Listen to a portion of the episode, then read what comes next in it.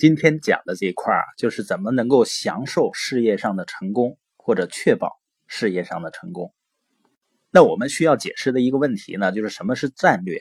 我们前面也提到过啊，很多人他的人生呢是没有战略的，或者说呢，他把买房子当成战略，把生孩子当成战略。那你说，难道这个不重要吗？不说家庭第一吗？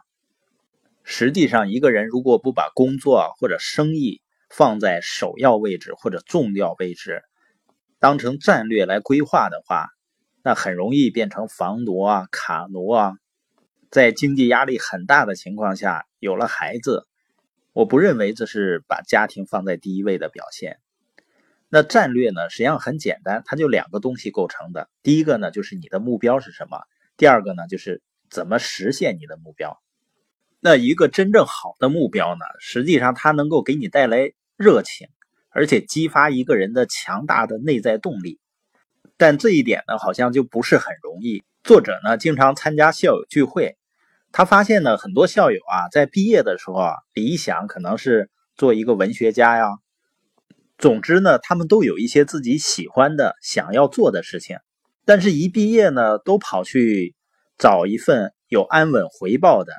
看起来、听起来很好的事情在做，然后呢，他们当时借口呢，就说等我先赚够钱了，我再回来做我想干的事儿。那没想到的是呢，经过三十年、四十年以后再聚会的时候呢，这些人还在做那些他们认为自己不得不做的事儿，他根本没有去做那些他真正想做的事情。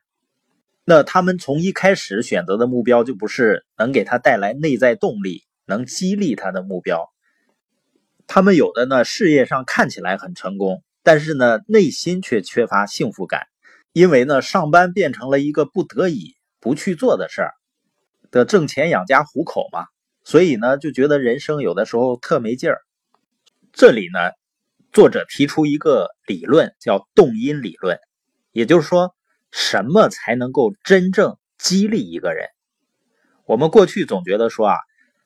钱是最重要的激励，但是呢，他们做一个实验，他呢找出两组小孩然后呢，小孩不喜欢拼图嘛，就让这些小孩自己玩其中一组呢，只要拼出来就给奖励一美元，拼出来就给奖励；另外一组呢不给。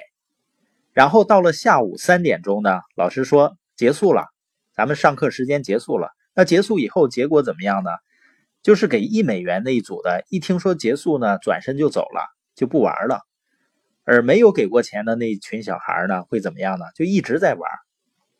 所以说呢，比激励理论更重要的是动因理论，就是他做这件事呢，有没有发自内心的愿望。那么什么才可以给我们带来发自内心的愿望呢？这里面总结了几点。第一个呢，就是能够。带给你真正想要的生活，所以一个人想明白自己究竟想要什么是很重要的。那第二点呢，就是要有挑战性。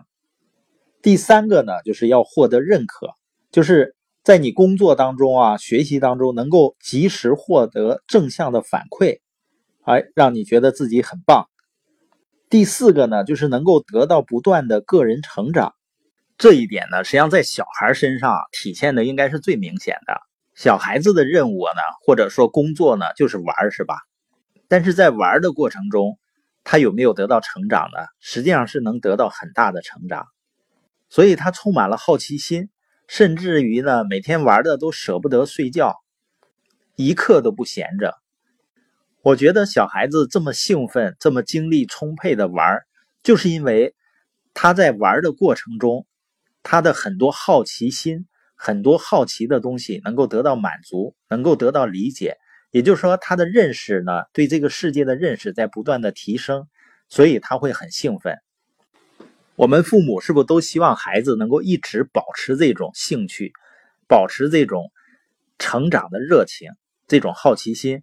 那就意味着以后学习呢，对于他们来说不是任务，也不是一份工作，不是一个苦差。而是一个非常快乐的事情，但是这一点呢，要从我们父母开始。你是否觉得成长是一件很快乐的事情呢？所以呢，实现人生的战略呢，就是两点。第一点呢，就是要基于内在的动因，找到你要做的事情，也就是能实现你想要的，同时呢有挑战性，而且能获得认可，并且呢能够不断的得到成长。那这样的事情呢，你做起来才会有发自内心的热情。作者也说啊，如果你能找到一个实现你梦想的工作，并且呢学会喜欢上它。那你的一生呢就没有工作，你都是在度假。那战略的第二个呢，就是一旦确定好你该做的事儿，一定要分配给他足够的时间，分配给他足够的精力，才能够保证这件事情把它做好。